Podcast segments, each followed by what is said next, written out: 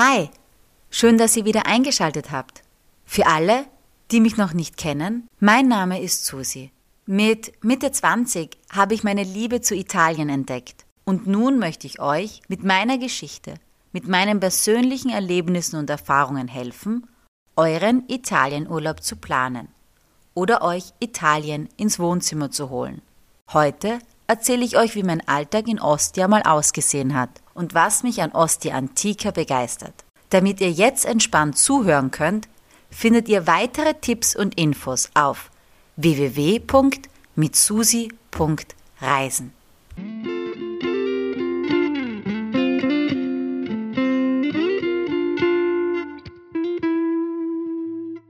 Es war so, als ich nach Italien gezogen bin, also nach Rom, wollte ich ja unbedingt am Meer leben. Und das Meer, das dem römischen Stadtzentrum am nähersten ist, liegt in Ostia. Dass Rom ein eigenes Meer hat, wissen ja viele nicht. Dabei wird Ostia von der römischen Stadt verwaltet und geführt. Und wer glaubt, dass Ostia weit von der Hauptstadt entfernt liegt, der irrt sich. Denn der Strand ist vom Kolosseum eigentlich nur 30 Kilometer entfernt. Trotzdem ist das für einige, vor allem für die, die in der Stadt leben, eine Weltreise. Da habe ich die Erfahrung gemacht, dass auch wenn ich täglich von Ostia zum Kolosseum oder auch nur für einen Aperitivo nach Rom gefahren bin, kaum jemand das umgekehrt macht. Aber das ist wohl immer so. Raus aus der Stadt zu fahren wirkt immer schwieriger als reinzufahren. Viele pendeln in eine Großstadt, um dort zu arbeiten, wenige machen das umgekehrt, oder? Ja, wie dem auch sei, ich hatte meine Wohnung halt in Ostia und war glücklich. Punkt.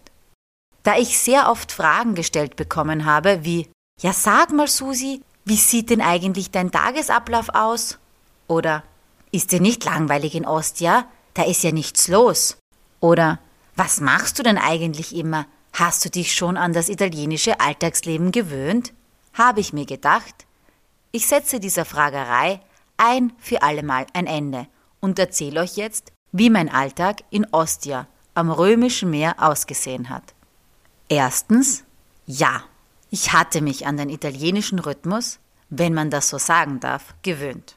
Oder sagen wir so, ich habe mir das Beste rausgesucht und es kombiniert. Ein bisschen so, wie die Einheimischen das machen und ein bisschen so, wie man es macht, wenn man auf Urlaub ist. Also, ich war zum Beispiel morgens oft am Meer laufen. Und das machen die Einheimischen dort eher seltener. Zumindest ist mir in der Früh beim Joggen kaum jemand entgegengelaufen.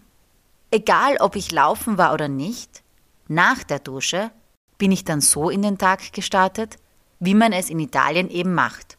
Und zwar mit diesem Geräusch.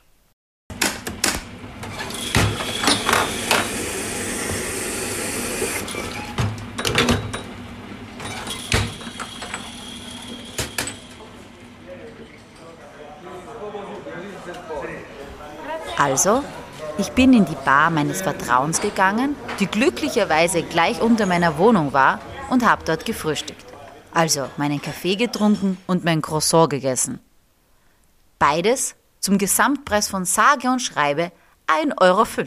Sonderaktion. Damit ihr jetzt nicht denkt, ich hätte täglich Unsummen an Geld für mein Frühstück ausgegeben.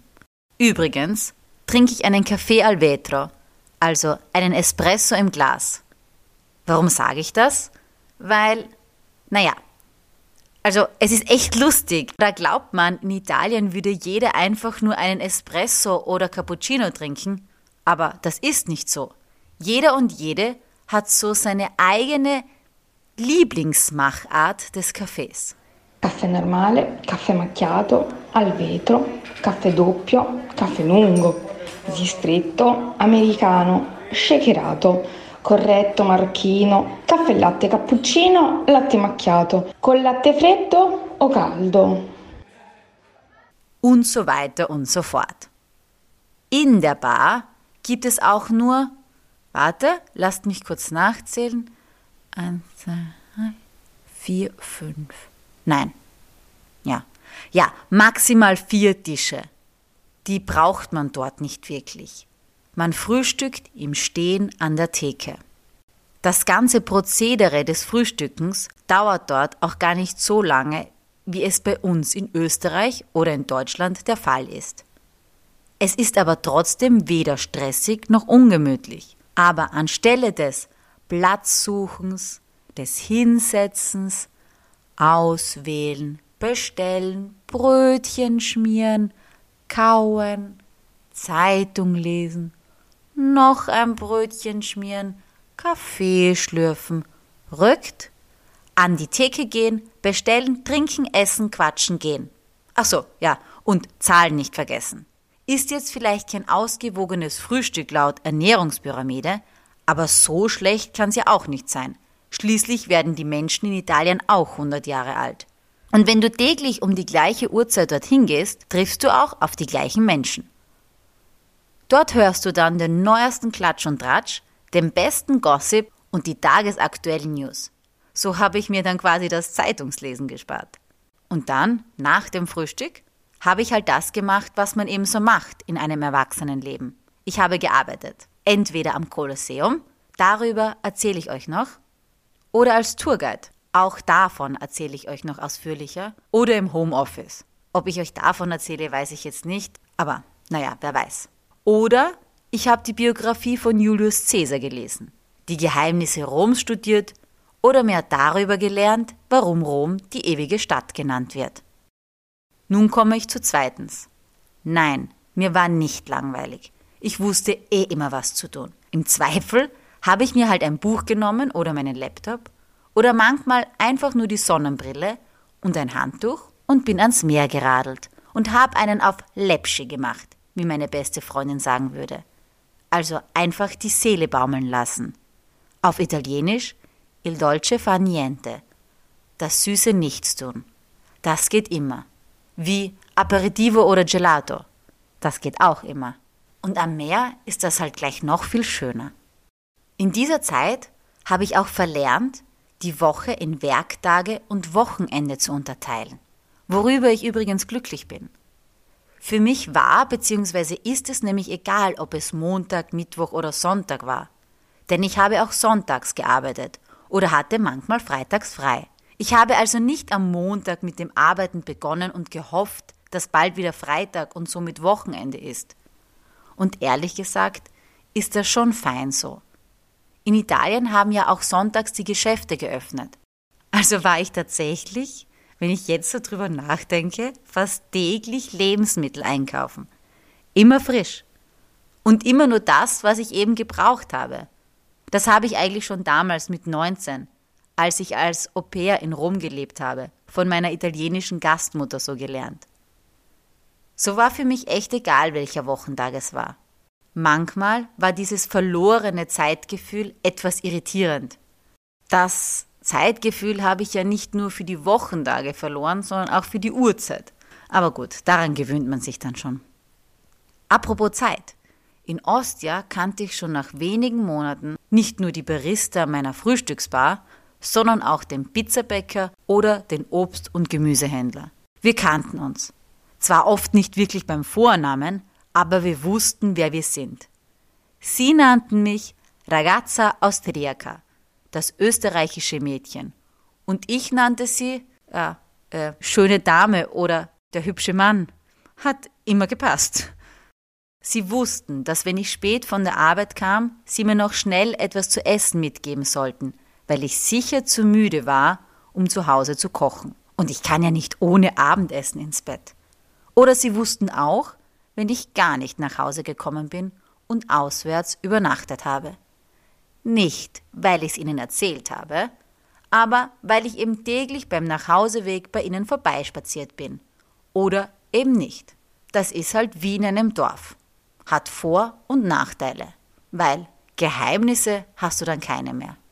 Um meinen Tagesablauf einen schönen Abschluss zu geben, habe ich nach getaner Arbeit gerne Aperitivo gemacht. Oft am Meer, oft aber auch in Rom.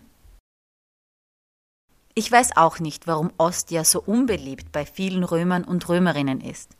Ja klar, ich muss gestehen, das Meer ist nicht so strahlend türkis wie in Süditalien und der Sand ist im Süden feiner, heller und schöner.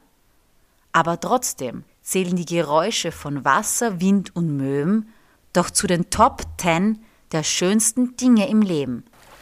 Das gibt Kraft, Energie und versetzt einen doch sofort in Urlaubsfeeling, egal ob es Montag ist oder man nach einem harten Arbeitstag nach Hause kommt. Und ich verstehe auch nicht, wie Ostia so an Bedeutung verlieren hat können. Ihr müsst nämlich wissen, dass die antike Hafenstadt, heute als Ostia Antike bekannt, schon ein paar Jahrhunderte vor Christus gegründet wurde.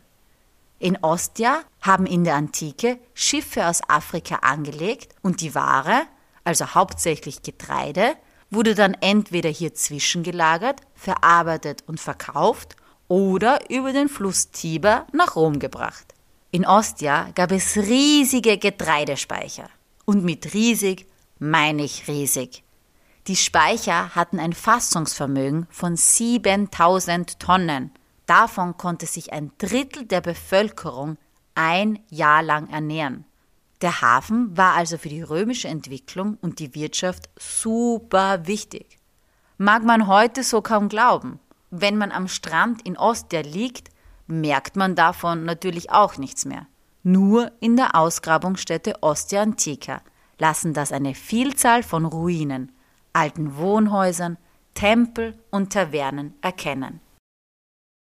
Für alle, die jetzt keine Fans von solchen alten Steinen sind, denen muss gesagt werden, dass dir bei Ostia Antica die Spucke wegbleibt. Ehrlich, sowas siehst du nicht alle Tage. Da hat man dann plötzlich das Gefühl, man wäre mal kurz zurück in die Antike gefahren, um ein Päuschen in einem Thermopolium, also beim Schachtelwirt der Antike zu machen. Du musst dir dann diesen antiken Schnellimbiss nicht mühselig aus den Steinresten vorstellen. Nein, den kannst du dort echt noch gut erkennen und sogar betreten.